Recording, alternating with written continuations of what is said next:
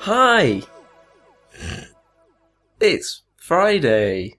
It's the something February 2015. It's Friday. And this is the Rainbow Drops podcast. It's Friday now, but I'm gonna release it and edit it in about six months, something like that. You're addressing the future. I'm dressing Yeah, in the that's future. Yeah. You're sending a message into the future now. Look at how much I care. Can somebody send me back the lottery numbers? It Please. doesn't really work like that. sure it does. That's always one of those fallacies, isn't it? Where the reason why tra- traveling back in time is impossible is because where all the time travel is. Yeah, apparently Stephen Hawking had a time travelers party that he, he advertised the day after. Yeah, I think a couple of people have done that set up experiments where it's like, right, if someone's going to travel back in time, they have to travel back in time now. and That means it's possible. But everyone knows that there's just a secret time travelers guild who know not to give the game away. Have you invented that? Or is it from something? Uh, no, I just made that up. Oh, okay. But that's the that's the only explanation, of course. So I'm Fiona. I'm Mark. How are you? I am, yeah. No, I actually am. The cat's not here right now, for once. She's not annoying the recording with her really loud purrs. She had other business to attend The to. cat were pooping in the bathroom. She's got her own podcast. the, the Chips podcast. This tiny little microphone. oh god. See, I, I have this theory. Oh, she's coming down. I've got this theory where you can add the word cat to literally any word, any noun in existence, and it becomes cute, But yeah, regardless it, of what the it noun makes is. it at least 15 to 16% cuter. Mhm, that's quantifiable and truth. So, cat microphone, cat cast, cat podcast. Cat, oh, yeah, just imagine a cat podcast. All the little cats sitting around the little cat podcasting table with their little cat microphones, all talking about all the little cat issues of the day. See? Just add the word cat to anything and it works. Approval. What what are the current cat issues? how much she's being picked up on the microphone right now. With Those purrs. She's getting fat. She's She's, feeding her too much. she's no, she's eating too much of my food. Right, okay. Big difference. See, see how this works. So you're putting the food out, but it's because she's choosing to eat yeah, it. she shouldn't put it in her mouth. She Right. needs to learn. Yeah, I think you need to uh, teach her more about nutrition and eating healthily. Let's just teach her about the concept of not eating. I don't think such a concept exists in her head.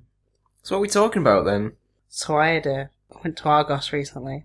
Argos, you say? What happened to Argos? What's Argos? What happened? Okay, so Argos, for people who aren't in the United Kingdom, everyone's in the United Kingdom. Who cares? Go on. No, okay, it's a shop of sorts. where- It's like it's like in-person mail order. It's catalogue store. It's a catalog store. I like it. I think of it as in-person mail order. You look at the catalog in the shop, you order it in the shop, and then you wait around in the shop, and then they run through their little warehouse in the back, and Yeah, then the- deliver it to the The front. shop is essentially like the front end of just a massive warehouse. yeah, exactly. I like to imagine that it goes 50 to 60 stories deep into the into the core of the earth and it is just filled with aisle upon aisle of every kind of item you could ever want. well, interestingly, Every piece of consumer electronics, when I was younger, every piece of furniture, when I was younger, I actually human organs. Show your face. I actually did an interview at Argos when I was little, and as part of the Are we inter- talking like a job interview? yes, Or were you like a celebrity being interviewed by Argos for some reason? that was a dream. Okay, right. Okay, so yes, it was a job interview of sorts, and that's how the job interview worked. Is they um, got you to do Argos things, so they got you to pick stuff. So they showed you how the system works. So I know exactly how the Argos system works, at least about a decade ago, but I don't think it's much different any- uh, now anyway. You know, you know they've got teleporters and stuff now. Oh yeah, have they?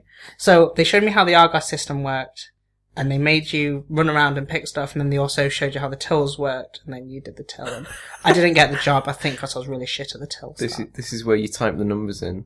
yeah, that's where you tie the numbers in. How were you But, shit at the tills? How is it? Who? How is that possible? um, I was really, really shy. I think. I think that's what really put them off. You were you were too shy just to too- ask the customer for the money. It's too You timid. just you just let them you just let them walk off because it was less socially Yeah. awkward. Yeah, exactly. So one thing I did find out when I was in this job interview is that they have this, or at least in this Argos, I know that some Argos are different, but at least in this one, there was essentially a conveyor belt that ran from the warehouse to the front bit because it was separated by quite a large area. Okay. And this conveyor belt had an incline to it. And the warehouse was at the top and the shop was at the bottom. Right. Okay. And they throw items down that conveyor belt, Right. which is really good. Your brand new plasma screen that you've just paid good money for. They're booting it down on a, I'm not. a, a, a slope. I'm not kidding. They did it. That they they were just like, oh yeah, and then you put it on the conveyor belt, and then just chucked it, and that's why. okay, never gonna shop here again. Sure. I, I imagine it's a lot like a like an airport baggage thing back there. I imagine the same thing happens in airports where people just kick your stuff Oh, around. it does. It actually does quite famously. Hmm. There must be like a whole. I imagine they've got like a big like ski slope, and people are like surfing down down the slopes on on your stuff. Yeah, I'm imagining them like There's like a they'll- giant trebuchet where they can launch stuff at a wall. when they're sitting on when there's little bags with wheels on. They just kind of Yeah, sit- the- you're riding them around like little baggage ponies. Yeah, jousting with your your brand new snooker cues. This is the new version of Joust. Yeah. Okay. So once they've done, once they've had the fun, then they bring it to the the little, like the holding shelf behind the counter. Then what happens? Oh no, you get it. Okay. But it's fucked on that point. so- that was anticlimactic. No, no, it's just it's just that they mishandle your stuff behind closed doors. That's all. Okay, okay. Um, And you have first hand. but but you you describing it as like Right. this enormous black hole warehouse with of infinite aisles. Mm. It really is like oh, okay. like that was a lucky guess. I know, right? So when when you're at the front of an Argos, it seems quite small, and you sit there and No, it's realize It's like the TARDIS. you you sit there and think of how you can pick almost anything in this monolithic, enormous catalog that has thousands upon thousands of items in, and think how can the warehouse be big enough to accommodate this? But it is. Mm. It's huge. And like, I don't think you really realize how big warehouses are until you're in them. And they just go on forever. I was thinking the other day about how much space is taken up by roads and how if you're a pedestrian who doesn't drive, like 80% of the outside is roads. Oh, Yeah, And- definitely. And it's like, it's like- definitely in cities. Anyway. yeah, it's like just basically endless bits of place where you just can't go, like 80% of the place. But then I realised how much space warehouses take up. What a waste of space. Just put houses there But, instead. but they, they do have stuff in them. Most of them do, but the stuff also just sits there forever until someone buys the shitty Peppa Pig mirror, which isn't what I bought. But, but Argos aren't taking up that much space because They are. No, but they have this like multi-dimensional thing where the space just folds in on itself, and that's how they fit everything in. I was being hyper hyperbolic. Hyperbolic. No, That is that is how it's pronounced. Oh, really? I thought that was Yes. one of those not pronounced how it's spelt words, No, like what- hyperbole. Well, yeah. What you're referring to is the way that sometimes you, and by you I mean you, no, I don't anymore. will will read a word in a book, and you'll never hear, you'll never realise how it's actually supposed to be pronounced, Look, I prefer to. and then you'll suddenly drop it into a conversation, and you'll be, I'll be like, what? A hyperbole? what the hell are you talking about? It's like the Super Bowl, but four left sharks instead of one. Oh yeah, yeah. It's like it's like the Super Bowl on steroids. More Oh, steroids. no, exactly. They're already on steroids. Epitome. Is another one. Epitome, yes. That's a, that's a nice favourite one. It's the epitome of mispronounced words. Oh, it's not fair. I think the most recent one I heard was instead of nom- From me? yeah Oh. instead of nomenclature no No, I've n- I say What's- nomenclature. nomenclature. That's how you pronounce that, isn't it? I'm pretty sure it's nomen- No. nomenclature. You've done it now. you No, n- nomenclature. nomenclature, Clature. nomenclature. God, it's like teaching a child. Sounds like somebody's name. Are you sure that's right? Yeah. Okay. I'm So going you- to check this later. Yeah, well, you've just embarrassed yourself live on We'll see. a podcast with three people listening to it, which is more than the one we had last time. So, um, When you were when you were reading Harry Potter, did you make the faithful? what's mistake- Harry Potter, Mark? So Harry Potter God, just don't. for the it's a book. Um, did you make Seven books. did you make the fatal mistake of in your head pronouncing it Hermione? No, because I know how to pronounce Hermione. I already knew, and it angered me when anybody, even when I was little, when anybody pronounced it wrong, and I was just like, "How can you get that name wrong? I mean, I guess I'd heard the name Hermione, but I just hadn't put two and two together. Wow, how? Hermione. No, I mean, it's a it's a wizard. It's a wizard school. Yeah, but everyone's got normal names No, they've like got- Draco. Got all kinds of crazy names. Hermione's not that weird. What? You don't know it? Do you know any Severuses around here? I know about six. Do you think Like parents? Harai. oh my god! Do you think parents have started calling their kids stuff like Severus Oh, undoubtedly. and Neville? There'll be someone called Snape No, that's a surname. that don't care. Some poor kid will be called Snape. Snape Dumbledore. Is Albus a real name? Albus. Yeah.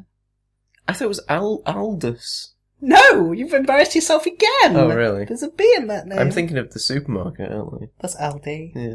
Aldi Dumbledore. I imagine it, it's probably a name, but a name that isn't used that often, like Edgar or Humphrey. Where does Albi come from? Albi? Yeah, like Albi the racist dragon. Is it short for Alberts, maybe? Oh yeah, it could be. Maybe Albus is short for Albert. No, that's- that's not any shorter, is it? Really? Like Albie Einstein? Pretty much just bumble through this podcast. Yeah, but I think you've got to bumble through life, haven't you, really? So Argos. Okay, we're not done with Argos. No, we're not done with Argos. So, um, they used to have a system which was fine and dandy, where you'd go in and you'd look in the little, you'd look in the catalogue. Was there was the previous system that you went in and you picked stuff off the shelf yourself? You just got lost in this endless maze of warehouse, and then eventually found your way back to Why the. don't they do that? Do Yeah, you think that'd be great, Do you think Laser Quest in an Argos warehouse would be good? That'd be amazing. And especially when you find like stuff to use as traps, like Home Alone. You find a laser quest set, and then you've got like dual wielded laser guns. I found a massive bag of like little plastic balls from a ball pit. People running down that aisle and you're just going, and there's just this wave, tidal wave of balls coming at them. Tidal wave of balls. I, I think that's cheating. It I probably think that's is. against the rules. No physical contact. No physical contact from me, but plenty from these balls I found. Oh, okay. Does hitting people with a selfie stick count as physical I contact? want to buy one of those. Really? Yeah, I really do. 'Cause it's- I tell you what, taking a selfie is a pain in the arse. See, I, okay, I I really don't get this.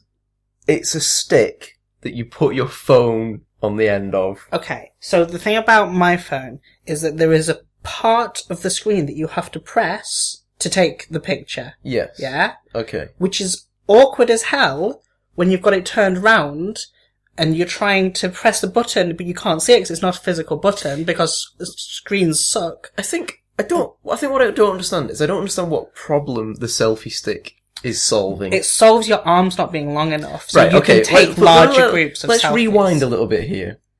You're taking a picture with lots of people on it. It's not a necessary requirement that your arm is on the picture pointing up towards the camera. You don't have to have you don't have to make it look like you're holding the camera away No, from that's your not face. the point. Your arm isn't long enough to take pictures of groups of people, of like more than three people in the group. And it's really hard to take a picture with the front, with, with, with the back camera. Front face camera, not too much of an issue, but the back camera is a big issue, which is one you usually want to take because the front face camera sucks and it has no flash. Hmm. Okay. If they just put a flash on that front face camera, it probably wouldn't be much of an issue. You probably wouldn't need it. Hmm. And then it would just be the group size thing that's a problem. So I get selfie sticks. I just wish that They they folded up so I could put it in my bag or something. So you can't really take my nights So out, I, can you? I, I've I've just invented a new a new invention, right? Imagine you want to take a selfie of not just yourself, not just two or three of your friends, but like an entire an entire class of 1999 or something like two two 200 300 people at a time. What you need is Mark's selfie stick, which is a 20 foot false arm, right? What you do is you put it in your sleeve and you hold, you, you, you put your camera on the end of it. When you take the picture, it looks like a genuine selfie because you can see your arm going up to the camera what? Just, and yet you can fit, you can fit all 200 people in it. so it just looks like you've got an enormous Stretch Armstrong arm. Yeah. What's Stretch Armstrong made of to do that? Stretch Armstrong. Yeah. Are we referring to the toy? I've never seen rubber that stretches that far, except in Stretch Armstrong. Because it's like some magic substance that they created purely for that toy and for nothing else. What I never understood about Stretch Armstrong was was he like a a, a superhero character? No, it was invented he for was just that invented toy. for yeah, the time. yeah. Okay, Why Armstrong? so it was just a it was just a doll that you could stretch out really far. Really, really, really far though. Yeah. Really far. Well, it was like wasn't it like a bag of like it had beads in it or Really? I thought it was Yeah. just like like rubber, just like a thick rubber. no? I'm thinking of um his arch nemesis because I had I had his nemesis. Did they Um, come up with like a full backstory and entire cast of characters? No, they just had like spin-off characters. I think you're called Vacman because you like sucked the air out of it. So you like you could you could stretch it out, and then you sucked the air out of it, and then it would stay in that pose. Really? Was he just like created a vacuum within it? Yeah, That sounds awesome. and it had these like beads inside it. Why did it have beads in it? I don't know. It was obviously all that's what obviously where Vacman drew his power from. From his balls. Yeah, from his balls, Okay. his vacuum balls. So Argos. Okay, we're still not done with Argos. We haven't even started. You keep distracting Oh, wow. me. So the way Argos used to work is that in the catalog there'd be like numbers next to all of the items. What does Argos mean? It's a name, I think. Somebody's name. Yeah, I think it's a surname. That's what most shops Mm. What are in the they UK like? are. Are they like a Greek god or something? No, it's Argus. Our goose. It's a Our chicken. it's a reference to a to a very famous set of commercials on television. Uh, uh, commercials for what? Argos. Okay. It was like a w- bizarre set of commercials where um, a character in it was like a foreign person who was like some fashion designer. Johnny Foreigner. Yeah, Johnny Foreigner. And someone else in the advert was like, oh, look at these nice things. He was like, oh my god, those are amazing. Who designed those? And she's like, I got them from Argos. And he's like, oh, Oh. Argus, the great painter Argus. I must find this Argus. And it was ridiculous and stupid. I remember those. There you go. They were alright. They're not on the same level as car adverts, which are some of the worst adverts on the planet. Oh, there are some terrible cat adverts. All of them. They mostly If all- it's a bad advert, like like if you're watching an advert and it's bad, you know it's a car advert before the car is revealed. You can tell it's a car advert because there's usually a car in it. no, no, no. There's hardly ever a car in it until the last second when it's just like Peugeot. I don't know anything about cars. Well, I know it's a hate car adverts. Peugeot is, is a make of car. They got vroom vroom and they got four wheels. Uh, You probably know more about cars than I do. No, I don't think so. You drive, I don't. It doesn't mean I know anything about cars. I really don't. I know about virtual cars. Like I play a lot of Trackmania. Yeah, Which you've is been ex- playing that recently, haven't No, you? I've played a lot anyway. Trackmania. That's exactly how cars work in Trackmania. The physics are true to life. Mm. Yeah, it's it's weird. Like Trackmania, it's like a stunt driving game, isn't it? No, it's like a multiplayer time attack game. Right, but you're you're driving like round loop the loops and Yeah, up it's, half pipes and things. well, it's funny because Oh, but like you're doing it in like a Formula One car. if if if you play the the maps that it comes with, then they're mostly really boring, and then the odd one has like a jump in it or something. Right. So all the user made maps are obviously just jumps and tricks and stuff and loops and things because who wants to do anything other than that? And yeah, you're a little you're a little Formula One car, but the car is a skin really. Mm. I mean, you can be a square box; it doesn't matter. Yeah, Because yeah. The, the, the car you are, because I mean, I've seen people driving around in all manner of crazy shit. So What can you can you like mod it to have different? nah, you buy skins and stuff. Oh, you buy them. It's got like an. Is it like a free to play thing? Yes. Yeah. No. Wait, no. You can buy. You, you buy like the base game, Right. but then there's like loads of other extra shit. But you don't need to. So I haven't paid a penny for it apart from the base. So you have Petra. No, I've, yeah, I pay for the game, but not for any other crap. Okay. Haven't spent a penny. Apart from, Apart from telling buying her the it game. cost me in the first place. Argos. No, we're not done talking about Trackmania. Okay, this podcast is going to be great because essentially we're just going to be talking about everything but, and I'm going to keep trying to come back to Argos, and it's just never going to happen. It's like the opposite of what happened last time or the time before that.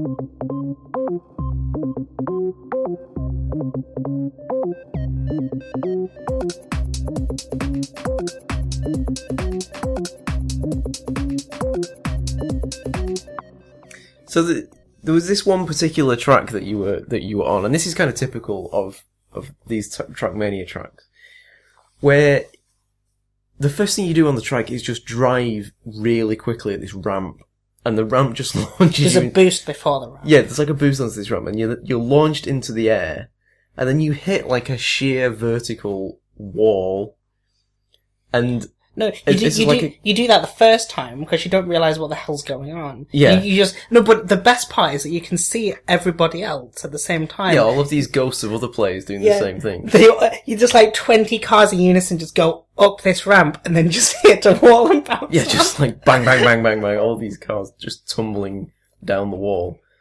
And the wall is slightly curved, and what you have to do is tumble your way around the curve of the wall.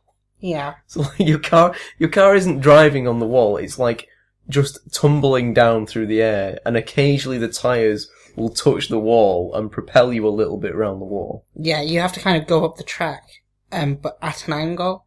So your car twists in the air and then ends up perpendicular to the floor. So you'll hit this vertical face that's curved round. It's a really, really bad map. It well, it's ridiculous. Like No, no, that's a particularly bad one. even knowing how to do it, it's really hard to do, Yeah. but funny to watch. But I- I'll never see that map again. Because the maps are so easy to create that there's just a hundred million maps that people have created. Hmm. Like people are creating them faster than you can play on them. Yeah, exactly. Like in the if you look at the name in the corner for every map that shows up, there's always a number associated with it. Hmm. Um, and it will be like number eighty-seven, and you realize that there's at least eighty-seven very short maps that this one person has made, and he's not the only person making very short maps. So like it, when you're playing on a server, are tho- are all of those maps made by one person? No, they were all from a pool made by lots of other people. For instance, I was on a map the other day, and the map was called 150 Mewtwo. And then later I played on 100 Voltorb, and I realized that this person had just made maps for every Pokemon. They weren't. they, they, they weren't. They didn't look like Pokemon. They didn't look like the Pokemon they're supposed to be. They were just named after the Pokemon. It's named after. It's, Yeah, yeah. it's a good naming system. It is a good naming system, but i- it's indicative of how many maps there are Yeah. that someone just realized that there's no way they could think up different names for all of these maps, so they just it's, it's po- Pokemon. Yeah. Hey, have you played Vaporeon? It's a good idea.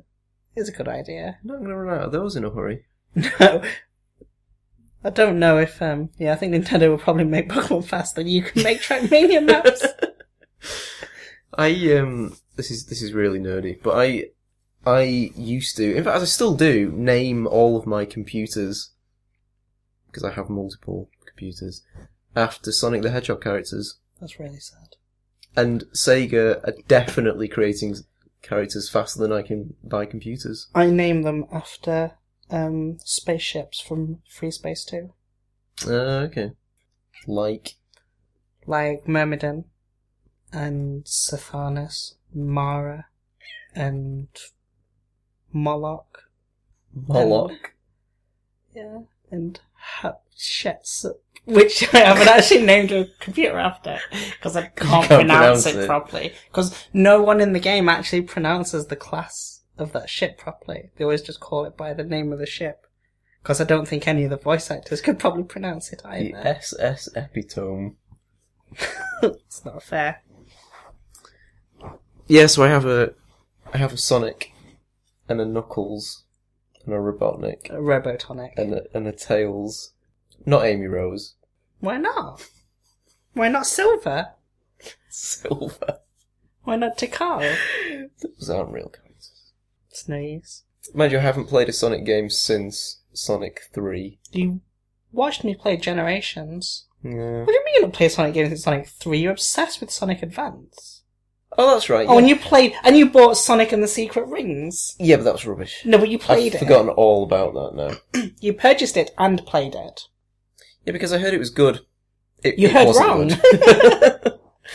Sonic Advance was good though. Sonic Advance was really good No, it really wasn't. because it, was it was a two D platformer, and it Barely was a platformer. it was very much like the original sixteen bit Sonic games.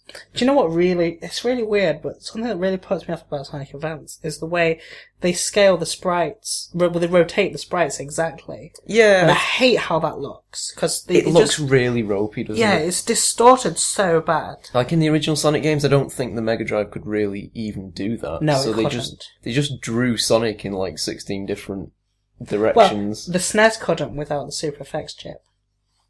Yes, Mode, Mode 7 yes. allowed it to scale and rotate sprites. That's all Mode 7 was. Yes. Yeah, mode 7 being.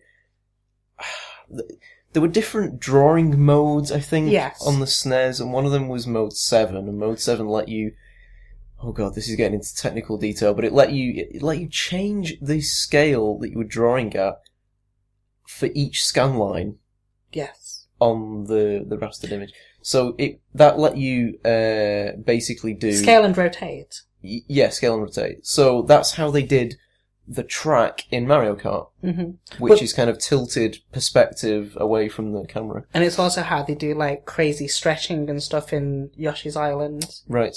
There's quite a lot of games that do, and in um, s- uh, Super Metroid, where the entire screen starts rotating, Hmm. that looks incredible. That bit does, but that's done in the same way as well. That's cool. Yeah, that was pretty impressive at the time. Oh, I think it's impressive now. Hmm. I couldn't fucking write it. Yeah. Nintendo's. So Argos, Mm. No, what were we talking it's about? not fair. You, we were talking about Argos, and then you went on to Trackmania. How do we get onto mode seven rotation? Sonic. Yeah, I have nothing else on Sonic. Generations is a good game. Sonic Generations. Yeah, I really liked it. The thing about Generations is Well, they kind of had to put some effort in for that, didn't they? Because it was like the twentieth anniversary of Sonic Was the it? Hedgehog. Is that what? Was it really? Yeah. Oh, I didn't know that. So it was like a celebration of all of the mediocre Sonic games there've been. See, it's really funny with, with the way Sega, Ke- Sega keep doing this very strange thing where they're utterly obsessed and terrified of doing the same thing to the point of whenever they come up with a game that has a spark of fun in it and people respond to it well, they will never do anything else with it. They will just do something else. Sonic Colors and Generations are prime examples. Hmm. Sonic Sonic Generations Colors is good, good. though. Yeah, Tr- Colors is good. Yeah. It's quite fun. I mean, it's it's just really fun platforming with an interesting gimmick mechanic in it. Levels are good, whatever. It's a good game. And then they just did nothing else with it. Generations, the, I mean, the thing that made Generations so good is instead of like picking one way to do a Sonic game, they combined the two. So it Oh, has, like 2D and 3D. yeah, I mean, I mean, th- this is a thing where when people play like the fast speed, like the max speed sections or whatever, they're fun, but you can't hang a whole game on them, which they realized with like Sonic Unleashed. Instead of making a full game of it, they did half the game like that, and then people enjoyed it, and then they tacked on this other garbage that no one cared about. Sonic Unleashed was the one where It's a Sonic, werehog. Sonic the Hedgehog turns into a wolf, a werehog. a werehog. He is a werehog. Right. What? Why? Why not? Is he the fastest werehog in the world? No, this is the thing when he was a werehog. It's pretty slow. He's really slow. yeah, that seems unnecessary. So they had the max speed sections in generations, and then because you can't hang a whole game off it, 'cause it gets really boring. they have half of it is 2D platforming. And the best part of Generations, in my opinion, isn't the remade levels. Hmm. It's the stuff where uh, when it was a when it was a 2D level in the first place, it's not the remake part of it that's good. It's the new part of it. The Like, reimagining yeah, of it. exactly. Like I think the 3D part of Chemical Plant is much better than the 2D part that they did. Is it is it good in its own right, or is it only good because it's it's nostalgic? Well, I'm not particularly nostalgic for Sonic anyway, because I consider this blasphemy. I don't like Sonic 1, 2, or 3. Get out. I just think they're bad games. They're too punishing, and I don't think they're very fun. Oh, Sonic One is ridiculously hard. Sonic 2 is even worse. Sonic 2 is much worse. No, Sonic Two's easy. No, pe- people, no, Sonic 2 is only easy because you know all the levels. But if you play through Sonic 2 without knowing all the levels, it's the most frustrating piece of shit ever designed. 3 is the closest they got to a well-designed game. No, I still I still assert that Sonic Two is easy because all you do is you get a friend to play Tails and then sacrifice Tails to beat the boss every time because he can't be killed. An exploit is not a replacement for good level design. God, You just throw Tails at the boss and he keeps dying over and over again, but kills kills the boss, kills Robotnik. please never design another video game in your life if you think that's fine. Sonic One though was it was really hard for dumb reasons. Like it had massive underwater sections where you kept, Oh God, you kept running out of air. I don't know what p- kept kept possessing them to put water sections in. Find me a single person who enjoys. Ow! Sorry. that was unintentional. I scratched your face with my nails. I basically wear Stop me hogs. drowning though. Yeah. so that was good. Imagine if you did that every time we got a bubble. Ah! Just Knuckles just flies along and Sonic just a hard bashes him. slap across the face. Like in, Snap out of it. like in Dungeon Keeper. you use a power glove. Dungeon Keeper was was that a deliberate segue into Dungeon Keeper there? It wasn't actually. Okay. Should we talk about Dungeon Keeper? No. Okay. Sonic One was hard. Yeah, harder than Sonic Two, I thought. No, I don't know. I don't think it is. Because Sonic 1's not harder than 2 because it's slower. Sonic 2 tries to be faster, but it, the levels are designed to be played slowly. I believe that you've got to go fast.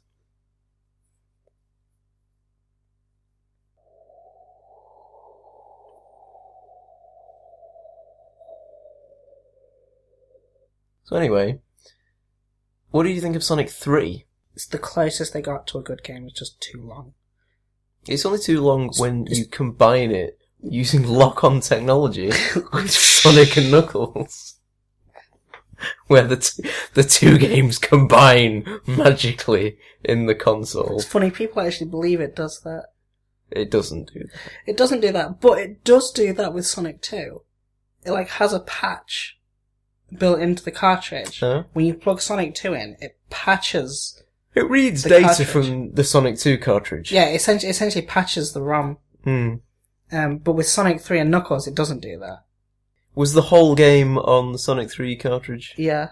No, that's right. It basically just ba- makes one big ROM. It doesn't like patch one or the other. Hmm. It just like because just you can fake it by if you get the two ROMs and you can just put the files together, like concatenate the files on your system and then Yeah. run them in an emulator, and Sonic Three and Knuckles will show up.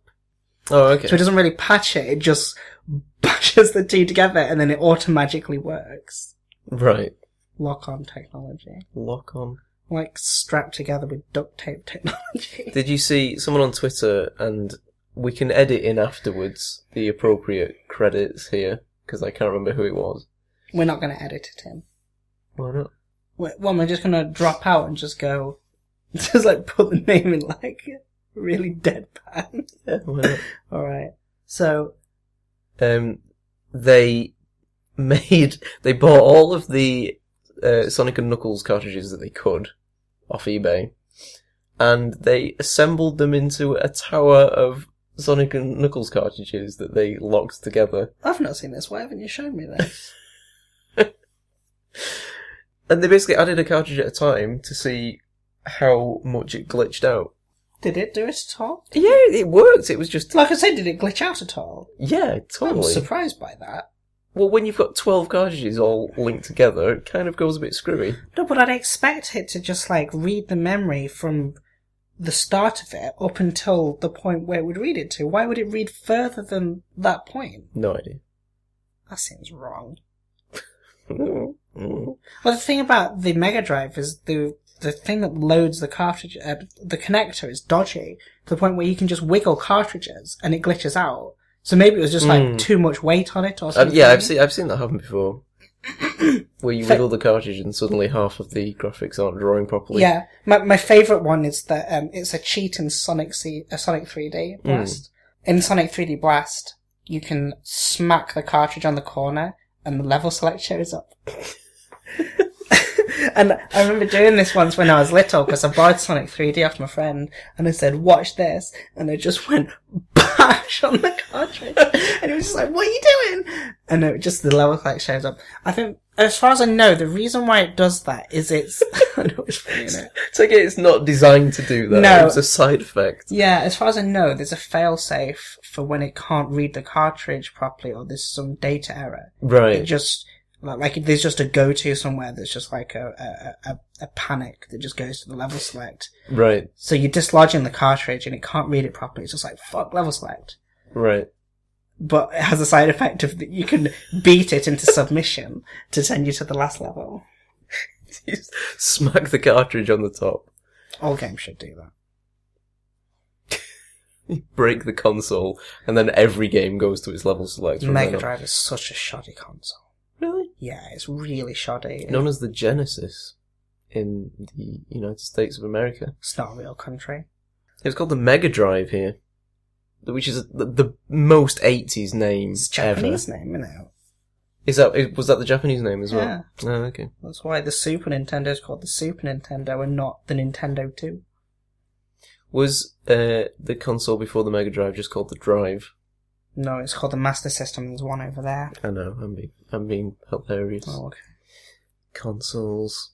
Yeah, I have a stupid amount of consoles. I have a quite large collection, but I'm someone who doesn't really play console games. No, they're just sitting on a shelf. yeah. Oh, many shelves.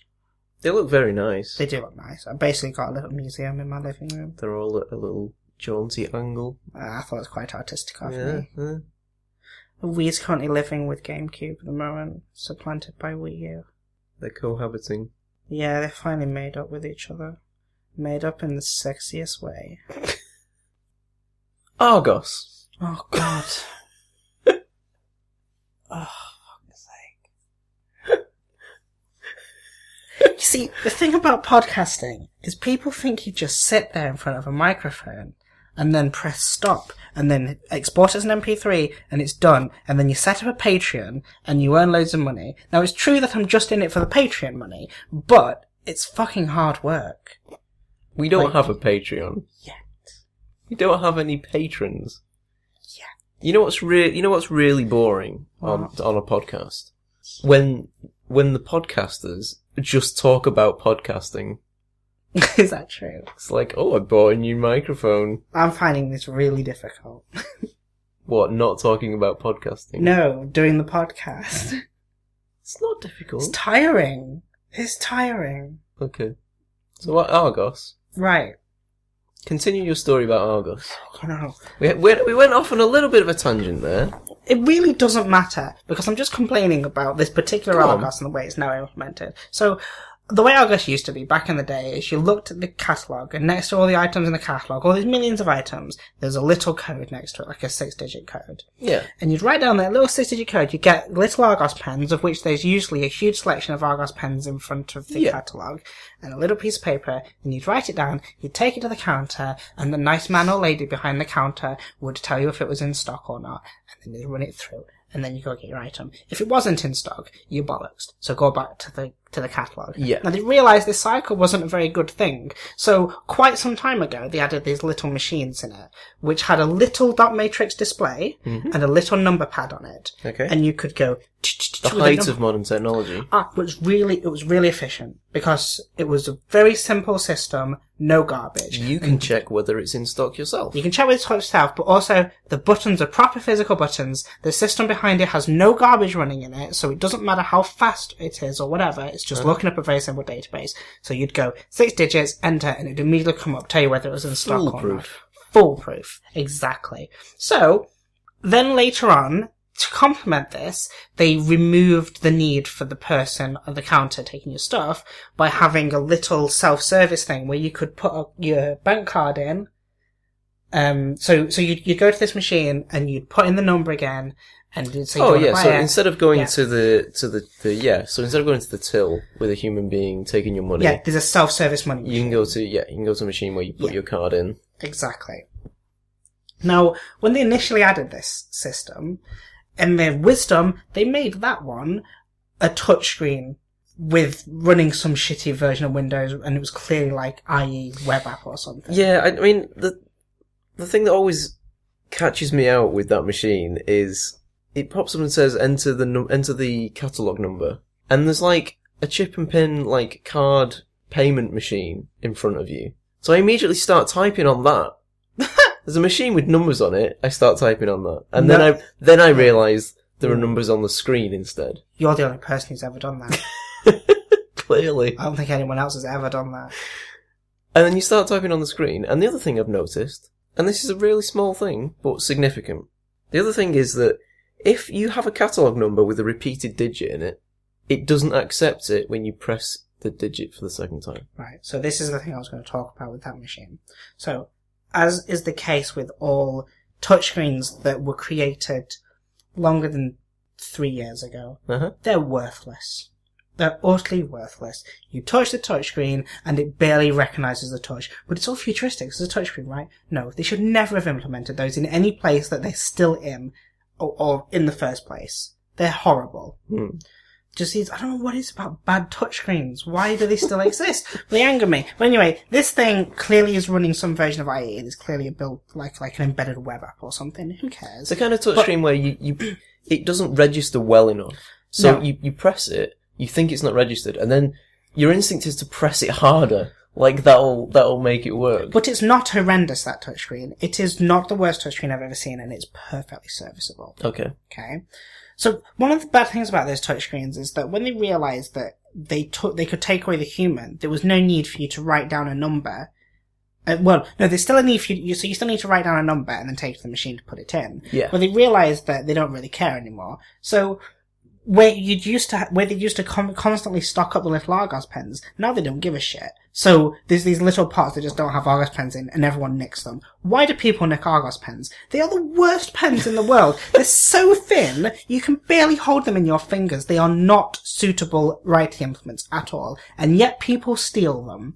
Like it's like they just feel like, oh god, I'm gonna steal this pen. It's gonna be great. I'm gonna save loads of money. No, you're not. you're gonna steal a worthless thing, and you're gonna piss everyone else off who comes in later. So people who nick Argos pens, they annoy me. But anyway, they decided never to restock the Argos pens because who even cares? So then you have to remember this six-figure digit, and you've got to you've got to get from the catalogue to this machine, remembering the six figure thing, and then you're trying to use the touchscreen. The touchscreen half the time doesn't work, and then you forgot what the fourth digit is. And woe betide if there's someone in front of you, as in your head, you're thinking six five four three two six five four three two, but no, you forgot it by the time you get to the front of it. So stop stealing Argos pens. It's terrible. when you when you're putting in the catalog number on the touchscreen, on on the, the the bit where you pay, if the catalog number has got a repeated digit in it, so if you've got the same number twice, one after the other, it always it always misses it out. Mhm. If you if you've got like five six six,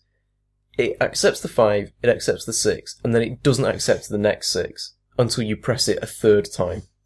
And it's obviously some kind of like debouncing mechanism, like to stop to stop the touchscreen registering twice by accident Yeah. and stuff like that. But it's just terrible It's design. overzealous, isn't it? Yeah, like y- you start typing the number and then you suddenly realise it's wrong because it's just missed out one of the digits you typed because of some dumb limitation. That kind of stuff winds me up. it really shouldn't. So, so here is Argos as we have it. We have the catalog, physical catalog, and this little dot matrix thing where you put in the number, check the stock, and then you go over to the terrible touchscreen Mhm. to put it in. Oh, it's different now. So I went to Argos the other day. The little dot matrix thing isn't there anymore. So obviously that was way too Yes, old. yeah. So now it's changed. What's there instead? A touch. Another screen. touchscreen. This touchscreen is different. It's running a completely different piece of software and it's completely different hardware from the install- installed touchscreens they have already. Hmm. But for some inexplicable reason, these touchscreens are the worst touchscreens I have ever used in my life. Instead of using the same bad but perfectly adequate touchscreens that they have installed in every single store, they decided to go for the worst touchscreens I've ever seen. Like, you tap this touchscreen and you're lucky if it registers your whole fucking palm, Hmm. let alone you touching one of the numbers. I couldn't believe how bad it was. And it's slow. Fuck me, is it slow? You'd think that touchscreens were kind would be kind of like a solved problem by now. But it's They're not- so ubiquitous. But it's not just the touchscreen as well. Like you tap this thing and you tell it eventually the numbers go through. Like you hit a number and then it sits there for a second. Three. Four. Four. No! That's the back, sound of back. Fiona pressing numbers. Yeah, so obviously it's the worst thing in the world. I think that has to be one of the things that annoys me the most about any kind of user interface. Like, just unresponsiveness. Just, just not feeding back to the user when something you've, an action you've taken has had a consequence. It, there's no excuse for it either, because it's so easy to do. If I press a button, I want the button to change what it looks like, so I know I've pressed it. So that I'm not just waiting to see whether anything actually happens or not. So this Argos trip in particular, right? The reason I'd gone to Argos is I'd ran up to the other side of town after work to go to the Argos to get some new headphones, which we'll get onto after this. So I to get some new headphones because the ones I had had decided to die that morning, and there was no way I was getting on public transport without having my ears shielded from the So outside. Hmm. it's very world. inconsiderate of them. So I ran to the Argos the other side of the other side of town, knowing that my train wasn't too long. There, trying to use this touchscreen and just getting really angry at it. Eventually I checked it and yes, there were, the headphones I decided to pick were in stock. And then I went to write it down and realized that everybody had stolen the pens and my eyes shot round the entire room. Who took the ev- pens? And every Was there someone in the single- corner just holding 50 pens? E- Everywhere where there should be pens, there were no pens. there was a pen drought in the Argos. And so I'm like, fuck, okay, I'll just have to remember it, right? So, uh, so I remember it. I go up to the little machine where you, you know, the self-service takes, Six digits. I mean, that's right on the limit of yeah, human chunking ability. of my chunking ability. And so I got to the machine where you put the number in, trying to use that terrible thing. Not as terrible as the other things, but it felt like a breath of fresh air. This was like using something from the future compared. Tap, tap, tap, put it in, take some money, printing receipt. No receipt.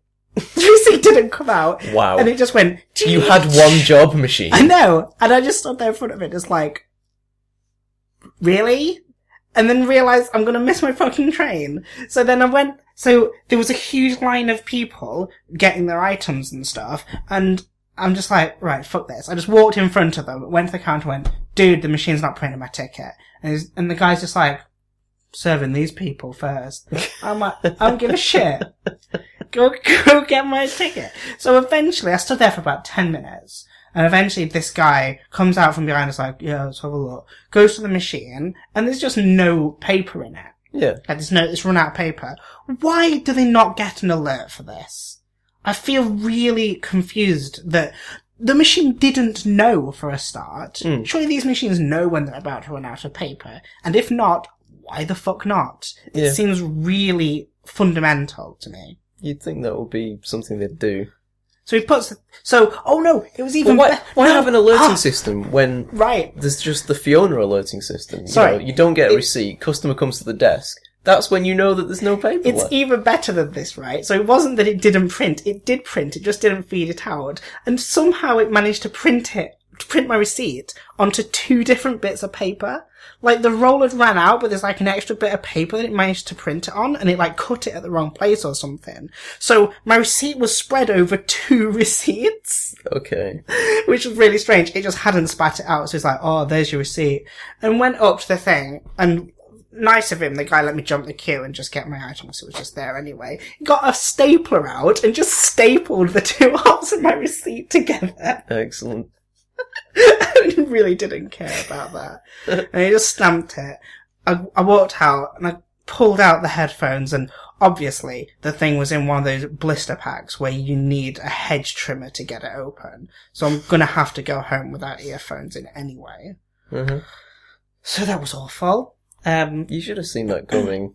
and I'll miss my train. Oh, So I'd wait another hour for the next one. that's that's a sad ending to that story. So what the fuck happened to Argos? They they had a fine system that has just gone worse and worse with the application of non-technology technology. Technology from the past that looks like technology on paper. Yeah. You know, they still have Argos catalogues. Oh yeah. Yeah. That massive palette with 800 catalogues on. yeah, they have the little tables with the the laminated Argos catalog that weighs a metric ton Yes. and has everyone else's finger grease smeared all over it. Yeah, no, no, but but they have they have the parts of Argos catalog still because when I mean I don't know about you, but when when I was little, every single household had an Argos catalog in it, and that was where you picked your Christmas presents from.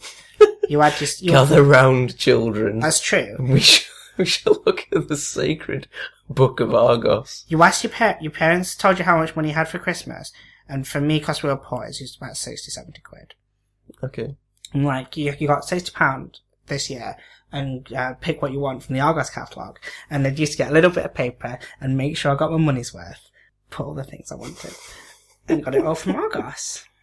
No, Santa went to Argos and then brought it down the chimney. Looked a lot like my mum. Really Mm. funny that. Um, yeah, so so you always you always had this Argos catalog. Obviously, now in today's day and age, we no longer have any need for it because the internet exists, and Well, you can just go on the Argos. Not website everyone is instead. on the internet. almost everybody's on the internet. If you're not an OAP, I think you can pretty much have it. In fact, even if you're an old age pensioner, you probably got access to Argos somehow. But, can you imagine the uproar that would be if they took away the Argos Thing, It's, catalogue? ridic- it's just so unnecessary. I mean, how many trees are felled each year just so people can have this nostalgic Argos catalogue? And it's full colour as well. How much is that company losing on Argos catalogues? Because that palette's always full of them, and it, it Mm. changes every year. Even more than that, I think. It's like twice a year, isn't it? I think it's seasonal. Yeah. They must throw away shit tons of Argos catalogues every year, full colour as well. Well, I imagine printing catalogues doesn't cost that much in the global scheme of things. On a grand scale, it would. Like they, that company would save a lot of money if they start printing Argos catalogues, or print them on demand. Like you have to request an Argos catalogue; it gets sent to your door. That better. That Hmm. that would be better. Would it? I don't know. Yeah, of course it would. Do you know they still do um phone books as well? What's a phone book? Exactly. They still do phone books. I read this post the other day on Reddit where someone said they saw a guy, um, like in the middle of the street with a big, big like messenger bag on with Argos catalogs in it, handing out Argos catalogs. The guy must have just been weighed down by this anchor of a thing that was had like ten Argos catalogs in it. Why was he giving out Argos catalogues? It's- obviously, it was just a, a job. I don't know. You know, you know, like when people give out leaflets. I think Sure, it was- wasn't just all the ones he'd accumulated over the years. They had no need for. 1983 Argos catalogue. I don't want It's a it. good year. It's the winter one. That's the rare one. It's got all the RoboCop toys in it. Should bring back Index. Remember that.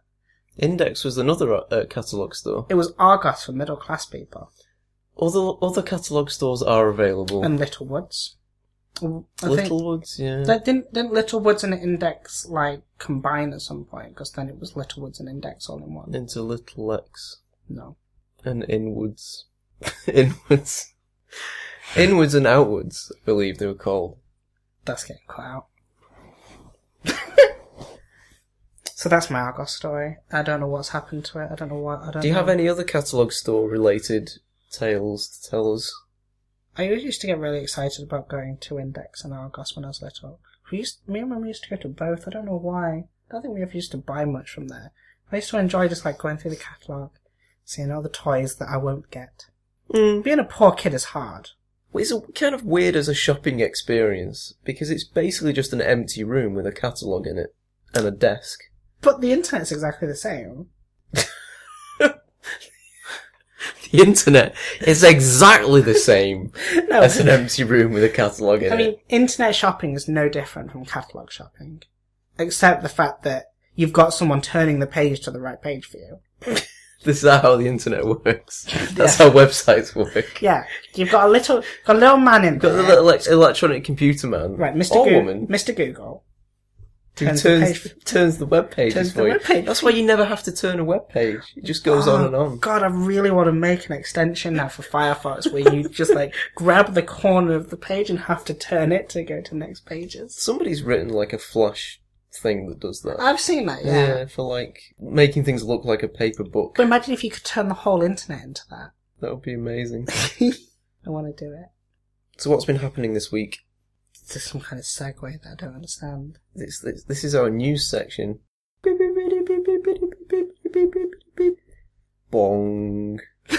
That's more like an overzealous radar and someone hitting a gong when a boat appears. That's exactly what I was going for. Yeah. okay. So what's been happening this week? Anything? No, No. No news. no, not really. No news about a particular strategy game involving gods. Goddess isn't a strategy game. Are you talking about Goddess? Should we start this bit again? Okay. So what's been happening this week? Um. Oh, you're referring to Peter Molyneux. aren't I you? can be doing if you like. No, you aren't. Peter Molyneux. Who's Peter Molyneux?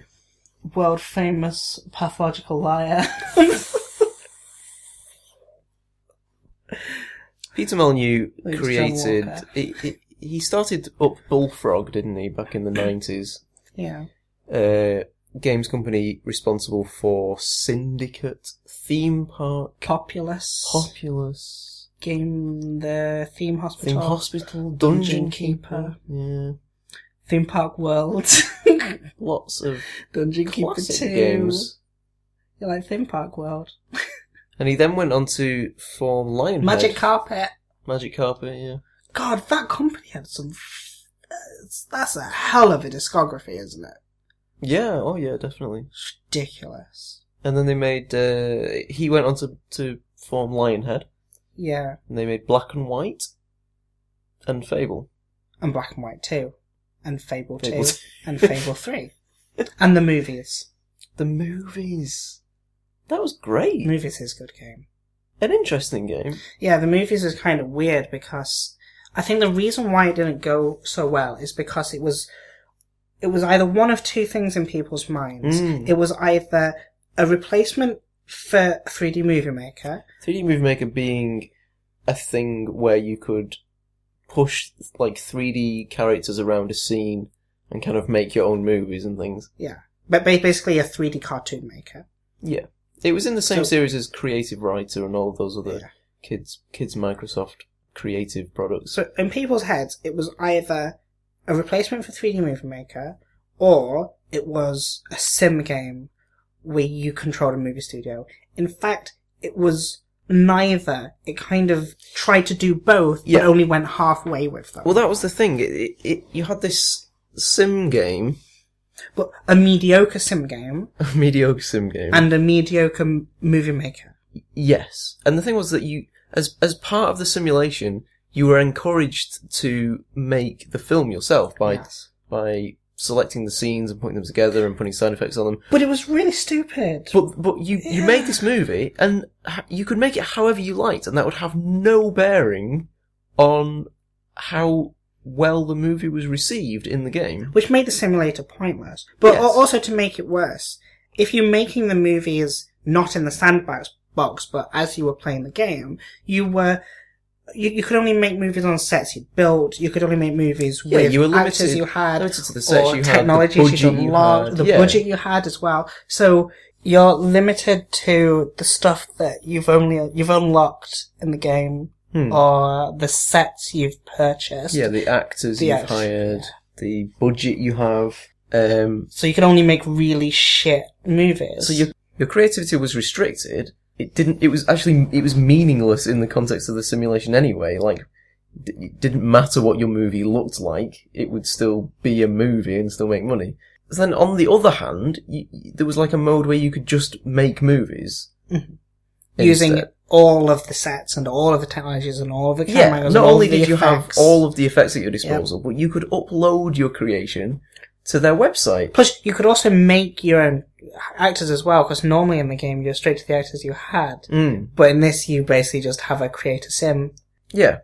character maker. So that was like a much better creative platform. So with that game, they should have either made a really good simulator where you can where you had a movie studio, which would have been fine, Yeah. or they should have had a really good movie maker, which should have been fine. But they went halfway with both and didn't provide on either of them. But that was pretty much a Lionhead thing, wasn't it? But it was like, it was two, it was essentially two games, Yeah, it was two games that two unfinished games. Let's be fair. which were both alright. so with the expansion for the movies, they actually added the ability to change the camera angle, Yes. which was something that was surprising, wasn't in there to begin with. It was, it was a stunt, it was a stunts expansion. but that that was what the expansion truly added, as far as I was concerned. Camera angles. Camera angles. Everything else was just who cares. Camera angles were so necessary. Yeah. It's a good game though. Yeah, except what you did is you picked you picked a scene, and then you picked an animation for people to do, and there was only like three action animations. Right. But there was like fist fight, and then there was stab in the face, or whether on the floor, yeah. and then there was always that one animation where they get up again after being stabbed. Yeah, yeah. Yeah, so there's like, It was like the, the deliberate kind of trope where Yeah. the, the bad guy isn't really dead. so every movie you'll see, you're just waiting for that animation to show up. Yeah, that was literally the climax of every movie that you saw that was made in the movies because everyone used the same, and it and it was like literally the same actions, just carried out by different different polygon models essentially. So yeah, they only half they half-assed it massively. Yeah, but enough about the movies. I don't. I wouldn't say they half-assed it. I think that's unfair. Well, no, they they had this really good base, but just not enough content to justify Hmm. what they'd come up with. They wanted to create a they, they wanted a creative tool, but there wasn't enough content for it to be creative enough. Hmm. There just wasn't enough freedom. Well, I don't know. I, there were a hell of a lot of movies made with that thing Yeah, and all of them. uploaded onto the website, and there was some amazing stuff made with it. There was just that one. There was just that one movie Which which one? with the horse. The That horse. was the only good one. There's just this ri- there's this ridiculous movie once, and it was just this horse going around doing stuff, and now and again it would talk, Okay. and it would go, "I, I'm a horse." and there's just something really funny about it. It's not funny anymore, Okay. but it was funny at the time. Sounds hilarious. Well, that's the height of the movies. I am a horse. What if that's on YouTube somewhere? Probably. I imagine a lot of those movies because they took that website down eventually. But I imagine a lot of those They? movies. Yeah, they did. But I imagine a lot of the archive has been moved to YouTube or something. Yeah, it was funny that because you could only upload them as like MOVs, couldn't you? Yes, yeah, You they couldn't- were like they were rendered out as full motion video. Ridiculous! What a waste of space that is. Well, it was so that you could play them on the on the website directly from the website. a much a much better solution would have been if there was just some sharing mechanism inside the game. Hmm. You could just download it from there. I guess, but then you, you, but then you'd have to own the game to be able to play them. I think the beauty of it was that people without the game could go and see the movies that people had made. But this is what I was saying, where they wanted to create a creative tool, but there wasn't enough content to justify it. Right. So th- they should have they should have concentrated on making a creative tool, or concentrated on making a good simulator game. Yeah, it was it was the kind of awkward juxtap- juxtaposition of the two. It had a fantastic UI, did the simulator aspect.